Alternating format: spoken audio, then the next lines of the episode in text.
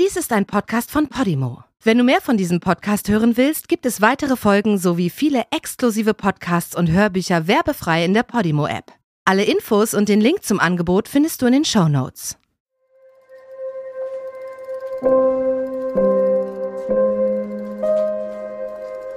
Claudia Ruttmann-Kehler macht 2007 Urlaub in Thailand. Zusammen mit ihrem Bruder und ihrem damaligen Freund reist die Studentin durch das Land. Auf dem Flug nach Phuket gibt es Turbulenzen wegen des schlechten Wetters. Die Maschine kommt ins Trudeln und stürzt ab. 90 Menschen sterben. Claudia Rothmann-Kehler und ihre Begleiter überleben. Ich wusste ja gar nicht, sind wir vom Himmel gefallen, sind wir, wo sind wir gelandet? Äh, bin ich denn noch in Thailand? Wo, also das war ja so paradox. Und als die dann auch berichtet haben, dass so viele gestorben sind, da habe ich dann gemerkt, ui, das war wohl wirklich heftiger, weil man sitzt da ja fast unversehrt. Und dann natürlich gefolgt mit der Frage, warum ich? Es ist dann diese Überlebensschuld, die mich ganz arg überrannt hat und auch lange begleitet hat. Die meisten Menschen denken nicht jeden Tag an den Tod. Wir leben unser Leben ohne uns bewusst zu machen, dass es eines Tages vorbei sein wird. Daher halten wir es oft für etwas Selbstverständliches. Was aber macht es mit einem, wenn der eigene Tod plötzlich ganz nahe kommt? Was können wir durch die Begegnung mit dem Tod über das Leben lernen? Diese Podcast-Serie erzählt eine Reihe von Geschichten über Menschen, die auf verschiedene Weise dem Tod ins Auge geblickt haben. Der Gefechtskopf ist explodiert. Ich bin durch die Luft geschleudert worden. Da habe ich echt gemerkt, ey, der Körper kann und will irgendwie nicht mehr. Man hörte, wie es klirrte, zerschmetterte Glas. Man hörte die Schreie. Ich konnte nicht glauben, dass ich das überleben konnte. Ja, ich habe es überlebt. Du hörst, ich habe überlebt.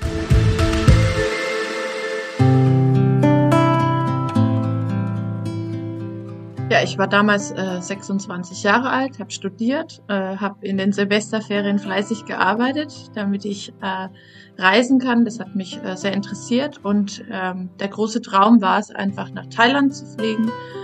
Dort hat mein Bruder zu dem Zeitpunkt gearbeitet, der hat dafür neun Monate ein Praktikum gemacht und ähm, dann war halt endlich äh, das Geld da und dann wurde der Flug gebucht am 11. September damals. Ähm, und ich bin zusammen mit meinem damaligen Freund, der auch Student war, nach Thailand geflogen.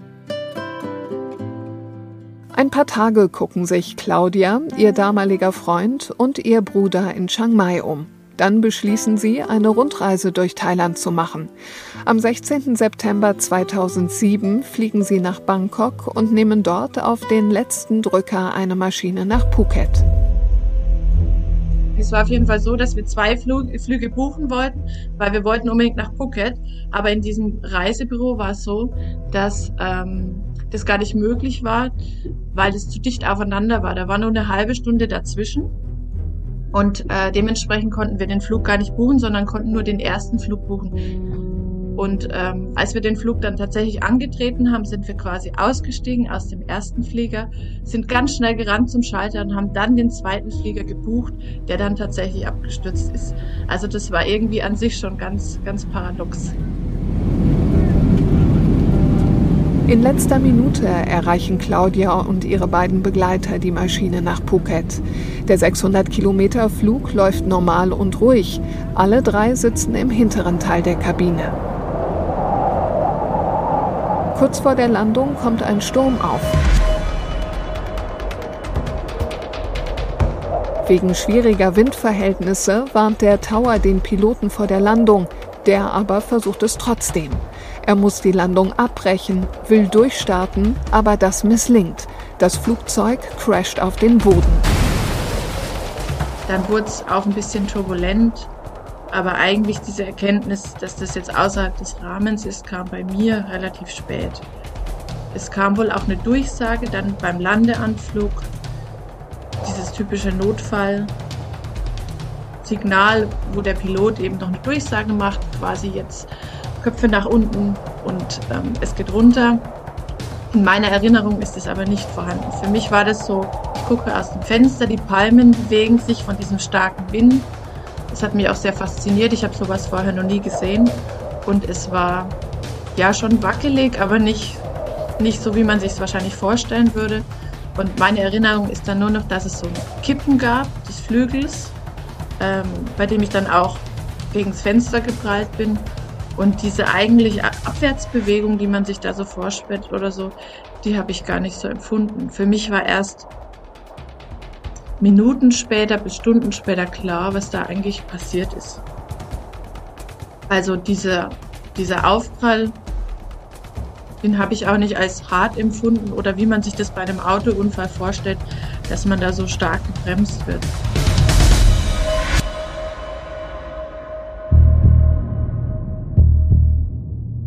Ich war relativ orientierungslos, als wir dann gelandet sind, gecrashed sind.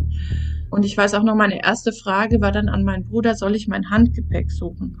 Weil es für mich so, oder meine Handtasche mitnehmen, weil es für mich so absurd war. Für mich war auch gar nicht klar, ähm, wo sind wir jetzt, was ist hier los? Und ähm, er hat dann nur zu mir gesagt, lass es und hat mich eben instruiert, wie es weitergeht. Claudia und ihre Begleiter sind wie durch ein Wunder nicht verletzt. Sie können sich bewegen und aus ihren Sitzen aufstehen. Obwohl es Tag ist, ist es im Flugzeug dunkel. Die Lichter sind durch den Aufprall ausgefallen. Die Kabine ist voll Rauch. Die drei versuchen, über den hinteren Ausgang ins Freie zu gelangen. Claudias Bruder versucht, die Tür zu öffnen, aber das klappt nicht. Ich bin auch relativ teilnahmslos dann daneben gestanden, weil es mich total überfordert hat, diese Situation an sich. Und ich habe immer gedacht, jetzt müsste dann mal auch jemand kommen und sagen, was Sache ist. Und von anderen Menschen ähm, habe ich wenig mitbekommen, beziehungsweise nur aus Erzählungen, dann aus der Perspektive eben meines Bruders. Aber meine persönliche Erinnerung war einfach ein dunkler Tunnel, in dem man irgendwie versuchte rauszukommen. Und mir war schon bewusst, wir müssen jetzt aber schnell raus. Das habe ich schon gespürt. Und diese Tür, diese hintere Flugzeugtür, die ging leider nur einen Spalt auf, so ungefähr 15 Zentimeter, schätze ich mal. Da haben wir dann versucht, unsere Köpfe rauszudrücken, um Luft zu kriegen, weil durch diese starke Rauchentwicklung ist es natürlich auch schwer zu atmen und auch, auch die Orientierung wieder zu kriegen. Da draußen konnte man auf einmal was sehen. Und da wurde uns dann bewusst, okay, da draußen sind schon Menschen. Das heißt, es muss hier irgendwo rausgehen. Und dann haben wir die Entscheidung getroffen, diese Tür kriegen wir wohl nicht mehr auf. Wahrscheinlich war die so verzerrt. Also keine Ahnung, was, was die Ursache war mit dieser Tür. Ähm, dass wir beschlossen haben, die Kapuzen über den Kopf zu ziehen und den Pulli bis hier oben hoch und einfach nach vorne hangeln. Man muss sich das vorstellen, es ist stockdunkel. Also man sieht wirklich nicht, wo man hingeht. Man hat keine Schuhe an und hangelt sich dann nur an diesen Sitzen quasi durch. Links, rechts, wie in einem engen Bus. Ja, auch immer, wenn man nach vorne geht. Und ähm, ich habe wirklich nur diesen dunklen Tunnel. Man spürt schon, da sind Gegenstände und es liegen vielleicht auch Menschen im Weg, aber an sich war weder Chaos für mich wahrzunehmen, noch Stimmen zu hören, noch irgendwas. Ja, und dann handelt man sich dann nach vorne und dann hat man gesehen, in diesem finsteren Tunnel ganz vorne war so ein Lichtstrahl. Und äh, da haben wir uns hinbewegt und haben dann festgestellt, ach, da ist, da ist ein Loch, da kann man raus.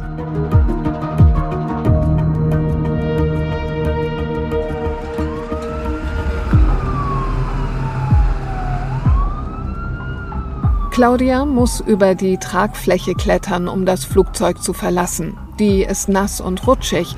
Die 26-Jährige hat ihre Schuhe verloren. Unten angekommen steht sie auf einer Wiese. Sie sieht Menschen und in einiger Entfernung die Landebahn. Und Claudia sieht den Unglücksort, das Flugzeug, dem sie gerade entkommen ist. Es ist in drei Teile zerbrochen und steht in Flammen.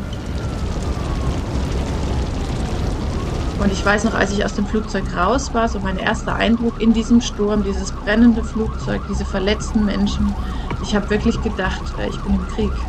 Also für mich war, für mich war dieser Zusammenhang zwischen äh, Absturz und ähm, dieser Situation, das war so paradox. Ich dachte, wir sind in einem Kriegsgebiet gelandet.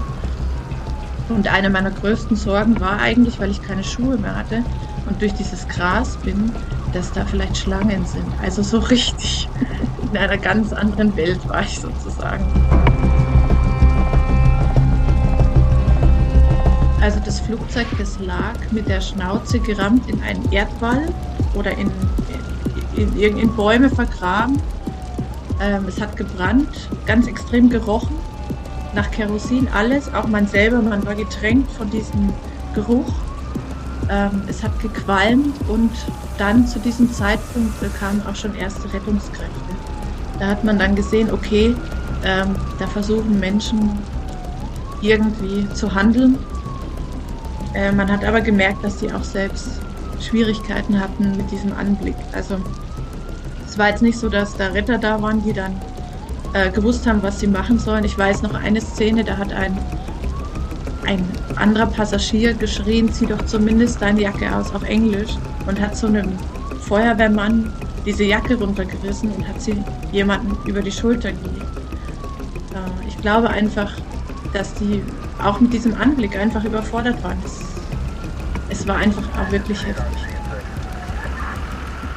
Und dann stand man da an, diesen, an dieser Landebahn und irgendwann kam so ein Flughafenbus und da wurden alle äh, Menschen, die schwerst verletzt sind und auch die, die noch selber gehen, äh, konnten rein verladen. Und dann ging eben die Fahrt los über diese Landebahn zum Flughafen.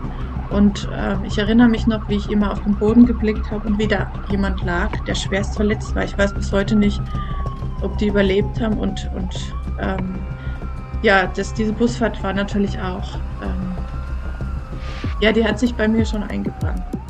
Also da wurde mir schon bewusst, dass was passiert ist, was wirklich das Leben, mein Leben und das Leben vieler Menschen verändern wird. Da war mir aber immer noch, es war mir nicht wichtig, ob Flugzeug oder Krieg. Es war einfach dieses Gefühl, das so groß war. Und ich weiß noch, dass ich dann versucht habe, mit meiner Hand jemand, der am Boden gelegen ist, so zu berühren. Ich hatte einfach das Gefühl, ich muss da irgendwie da sein oder, oder trösten oder ja,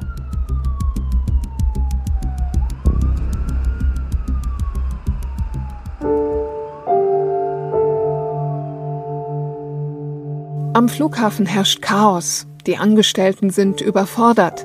Claudia, ihr Bruder und ihr Freund organisieren sich selbst ein Taxi und fahren damit ins Krankenhaus. Die Studentin hat Schnittwunden, sonst ist sie unversehrt. Das Krankenhaus wird von Reportern belagert. Im Fernsehen laufen Bilder von der Unglücksstelle. Claudia erfährt, es ist das drittgrößte Flugzeugunglück in der Geschichte Thailands. Von den 130 Menschen in der Maschine sind 90 ums Leben gekommen. Zum einen möchte man nicht hingucken, weil es unglaublich weh tut. Und zum anderen möchte man aber wissen, was ist denn passiert? Weil meine Wahrnehmung in diesem Augenblick war ja dieser schwarze Tunnel. Ich wusste ja gar nicht, sind wir vom Himmel gefallen? Sind wir, wo sind wir gelandet? Äh, bin ich denn noch in Thailand? Wo, also das war ja so paradox. Man möchte ja irgendwie auch wieder Informationen zu seiner Situation. Und von daher war das schon auch so, ich gucke hin, ich gucke nicht hin, ich gucke hin, ich gucke nicht hin. Und als die dann auch berichtet haben, dass so viele gestorben sind, da habe ich dann gemerkt, ui, das war wohl wirklich heftiger, weil man sitzt da ja fast unversehrt mit blauen Augen ein paar Schrammen und denkt sich irgendwie im Inneren, das ist wahrscheinlich der Wunsch, es wäre für alle so ausgegangen. Und die Erkenntnis, dass es nicht so ist, ähm, trifft einen dann, dann schon hart. Also das war schon wirklich so ein Schlag in die Magengrube, das nochmal, diese Erkenntnis zu haben. Und dann natürlich gefolgt mit der Frage, warum ich? Es ist dann diese Überlebensschuld, die mich ganz arg überrannt hat und auch lange begleitet hat.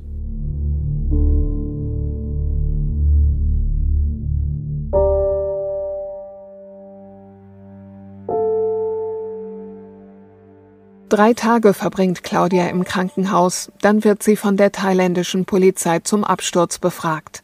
Nach der Vernehmung soll sie ihre Sachen identifizieren. Eine Szene, die sie bis heute nicht vergessen kann.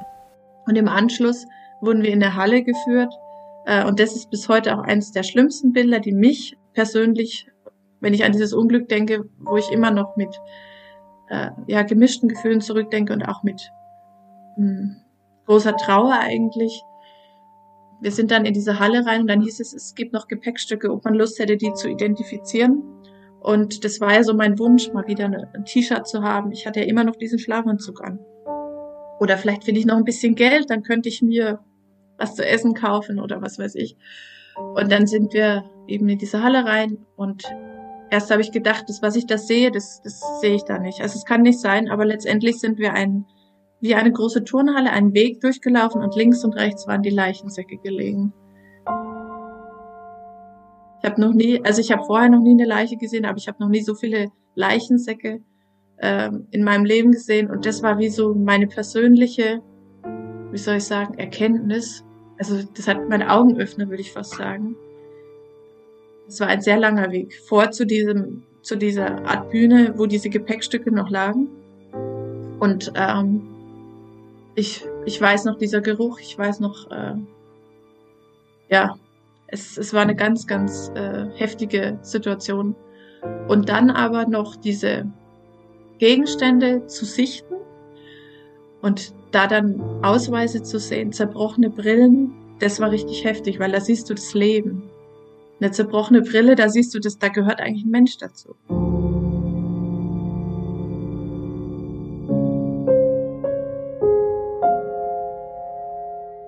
Kurz darauf nehmen Claudia, ihr Freund und ihr Bruder einen Flug nach Deutschland.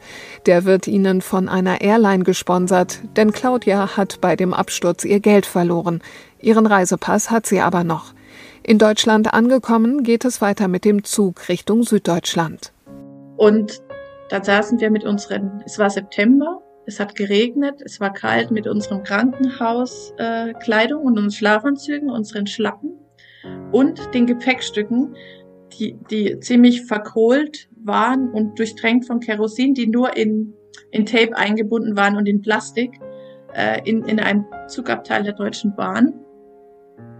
Und das war natürlich total schräg. Die Leute haben eine angeguckt, die haben äh, sich wahrscheinlich gefragt, was, was sind das für schräge Vögel da drüben? Ich weiß auch, dass sich dann jemand beschwert hätte, dass das Zeug so stinkt, ob das denn mit müsste. Also das war wieder so eine Situation, wo man zurück im Leben ist. Das Leben hat sich einfach weitergedreht, nur das eigene nicht. Und da wurde das halt wieder so deutlich. Als Claudia wieder zu Hause ist, wird ihr bewusst, dass ihr altes Leben vorbei ist. Der Absturz teilt ihr Leben in ein altes und ein neues. Er ist der Punkt Null, von dem sie damals neu starten muss. Und dieses neue Leben hat ganz viele Dinge mit sich gebracht. Zum, zum Beispiel, wer bin ich überhaupt? Am Anfang war mein Wunsch immer noch so zu werden wie früher. Also wieder viel zu lachen, wieder alles, was einem so positiv in seinem Leben begleitet, man sich wieder zurückgewünscht. Und irgendwann kam ich an den Punkt, wo ich gedacht habe, aber ich bin so gar nicht mehr. Wie bin ich denn heute? Was, was macht mich denn aus? Und diese Suche ist ja eigentlich die Verarbeitung des, des Ereignisses, dieses Unfalls. Und das war eigentlich für mich so das Überleben an sich, weil es äh, Überleben ist für mich nichts, was punktuell ist in diesem Absturz, dieses da rauskommt, sondern Überleben war wirklich äh, wieder ein lebenswertes Leben zu haben. Also ich habe äh, gemerkt, dass ich nicht mehr die Alte bin, zum einen von außen ähm, ich, hab, ich war total überwältigt von Menschen, die sich bei mir gemeldet haben, die gesagt haben, wir haben das gehört. Also die früher Freunde waren, die auch aktuelle Freunde, die, äh, die ganz viel Emotion und Gefühl gezeigt haben und, und da ähm, auch großes Stück Heilung in mir angeregt haben sozusagen. Ich habe gemerkt, dass ich unglaublich Schmerzen habe. Der Körper tut weh, dass ich müde bin. Ich, ich konnte den ganzen Tag im Bett liegen und schlafen. Und ähm, ob das jetzt eine Depression war oder nicht, kann ich jetzt gar nicht so betiteln, aber einfach Trauer, sämtliche Gefühle, Wut, Trauer, äh, die Frage nach dem Sinn des Lebens, wie könnte man das, was man jetzt hat, sinnvoll nutzen. Ich war ja mitten in meinem Studium. Wie kann ich das noch abschließen? Soll ich es noch abschließen? Wer bin ich? Kann ich diesen Beruf ausüben? Muss ich ganz was anderes machen? Und das hat unglaublich Kraft gekostet. Einfach diesen Zustand, also das ist richtig Arbeit. Diese Gefühle, die hochkommen, wo, wo stecke ich die hin? Was mache ich mit denen? Ähm, ich habe auf Anregen meiner, meiner Eltern auch eine Traumatherapeutin besucht, aber bin nicht lange hingegangen. Ich, ich kann es immer schätzen, vielleicht fünf, sechs Mal. Es hat einfach nicht gepasst. Ich glaube, das ist eine persönliche Sache. Ich habe dann eine Zeit lang in München einen Coach äh, besucht und der hat mir dann zum Beispiel geholfen, meine, meine, mein Studium fertig zu machen. Und in diesem Thema, man, man zieht sein Studium durch mit, sein, mit der Abschlussarbeit, wie gehe ich vor, äh, wurde natürlich auch das Thema wie möchte ich meine Zukunft leben? Was hat dieser Absturz mit mir gemacht? Also diese Fragen wurden dann natürlich, die sind ja immer mit in diesem, äh, wenn ich nicht weiß, wofür ich leben soll, kann ich auch keine Abschlussarbeit schreiben. Also es ist ja alles ganz dicht, dicht verankert.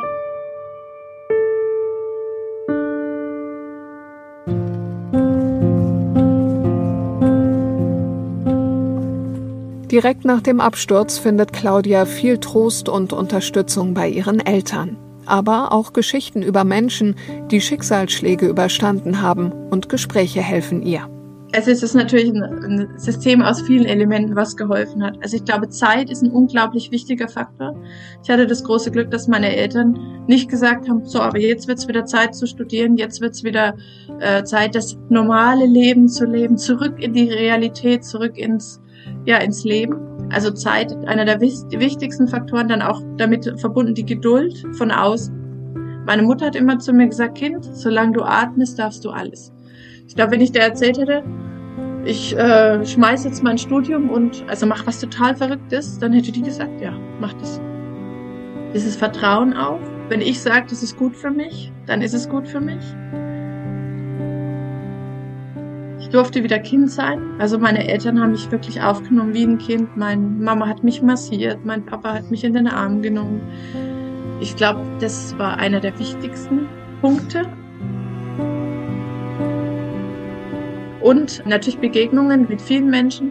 Und ich habe mich wissenschaftlich mit dem Thema auseinandergesetzt. Also ich habe ganz viel gelesen. Ich habe hinterfragt, warum, ähm, warum bin ich so müde? Was macht mich so müde? Ich habe viele Begegnungen mit Menschen gehabt. Einmal habe ich mit einem Arzt telefoniert, der Menschen betreut, die, die verunfallt sind. Und der hat zu mir einen Satz gesagt, der mir auch so geholfen hat. Der hat immer gesagt, wenn ich gesagt habe, ich bin so müde und ich bin und das bin ich und das bin ich, dann hat er nur gesagt, aber wir sind doch eigentlich gar nicht gebaut, um aus einem, von, einem, von so einer Höhe runterzufallen.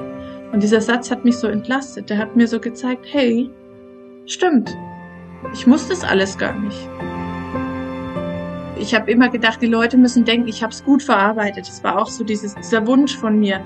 Durch das, dass ich halt diese, die Frau in diesen drei, in dieser Dreierkonstellation war, also mein Bruder, mein damaliger Freund und ich, hatte ich das Gefühl, bin ich immer so das Opfer. Ich habe geweint, dann, ja, sie hat es halt nicht verarbeitet, zwei Wochen danach. Die Jungs haben es lustig erzählt, dann hieß es, ja, das sind halt die Männer.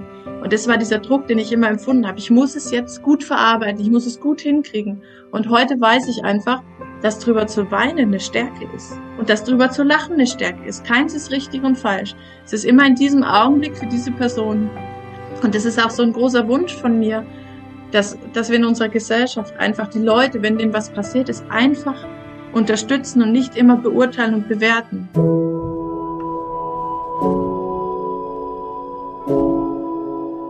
Claudias Verarbeitung braucht Zeit. Anfangs kann sie kaum schlafen. Sie hat Albträume, kann sich nicht in geschlossenen Räumen aufhalten, kann nicht mehr mit dem Zug reisen. Oft erzählt sie Menschen ihre Geschichte, um zu testen, wie sie reagieren.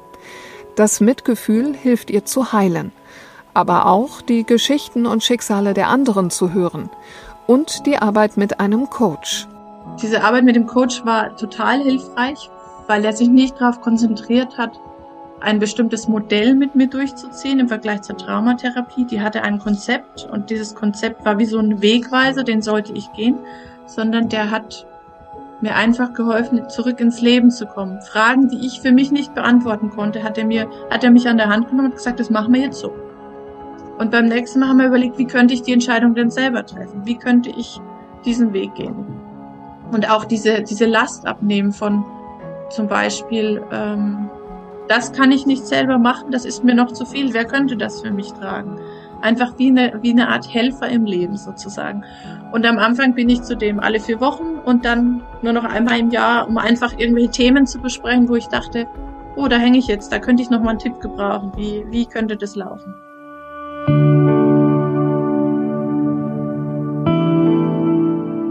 Claudia lässt sich Zeit. Sie lässt es sich gut gehen, versucht die schönen kleinen Dinge des Lebens zu genießen. So kämpft sie sich wieder zurück ins Leben. Als es ihr besser geht, heuert sie auf einem Kreuzfahrtschiff an. Bei einem Heimaturlaub lernt sie ihren jetzigen Mann kennen und bekommt zwei Kinder, heute vier und acht Jahre alt. Ich wollte unbedingt die Welt sehen und habe dann äh, einem, auf einem Kreuzfahrtschiff gearbeitet, weil ich wusste, so sehe ich noch ganz viel von der Welt. Ähm, ich habe das große Glück, Kinder zu haben. Ich äh, habe in Schweden gelebt. Mein Leben ist sehr bunt, sehr und das ist halt auch dieser Teil. Ich habe ja vorhin gesagt, ich habe den Punkt Null vorher und nachher.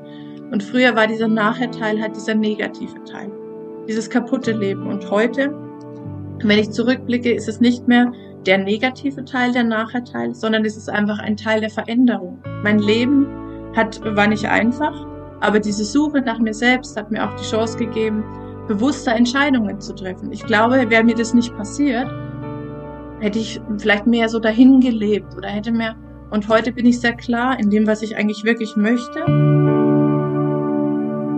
13 Jahre ist es her, dass Claudia Rothmann-Kehler den Flugzeugabsturz überlebt hat. Jahre hat es gedauert, bis es ihr wieder gut ging. Heute kann sie wieder in ein Flugzeug steigen, ohne Angst. Den Unfall und das Überleben danach hat sie in ihr Leben integriert. Es gehört einfach zum Leben dazu. Hinterher ist ja auch nicht so, dass man einmal abstürzt und dann läuft das Leben einfach und dann funktioniert alles und dann kommen nicht weitere Schicksalsschläge. Aber für die weiteren Schicksalsschläge ist man irgendwie gelassener. Weiß ich nicht, ob es das richtige Wort ist, aber man, man hat schon mal das Gefühl, man kann aus, aus diesem Dunkeln wieder rauskriechen. Und äh, sowohl gesundheitlich hatte ich einiges, was mich so ein bisschen umgehauen hat, als auch, naja, das Leben halt. Aber ich hatte das Gefühl, nach dieser großen Krise, relativiert es einiges oder, oder hat schon mal funktioniert, dass man wieder rauskommt. Man weiß schon mal so diesen Weg wieder. Und äh, ich bin mir durchaus darüber bewusst, dass äh, dieses Ereignis mein Leben lang in mir sein wird und mich begleiten wird. Ich glaube, jemand, der sagt, oh, das, das ist passiert und das ist vergessen und vorbei, ich glaube, der äh, hat gar nicht verstanden, wie groß es ist. Wenn ich heute weiß, Mensch, meine Kinder, mir ist die Ernährung so wichtig, und dann denke ich mir, ach, das ist wieder genau dieses Thema. Diese Verlustangst. Ich weiß, wie es sich anfühlt und ich möchte, dass es denen gut geht. Und dann lache ich drüber und sage, na gut, dann kriegen sie halt jetzt noch eine Schokolade extra. Es ist, ist nicht die Welt. Also ich finde, man muss sich schon auch immer wieder reflektieren.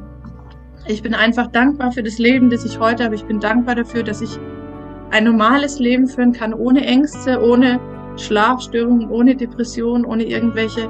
Aber das war ganz harte Arbeit und das hat Jahre gedauert. Und ich glaube, das muss auch Jahre dauern.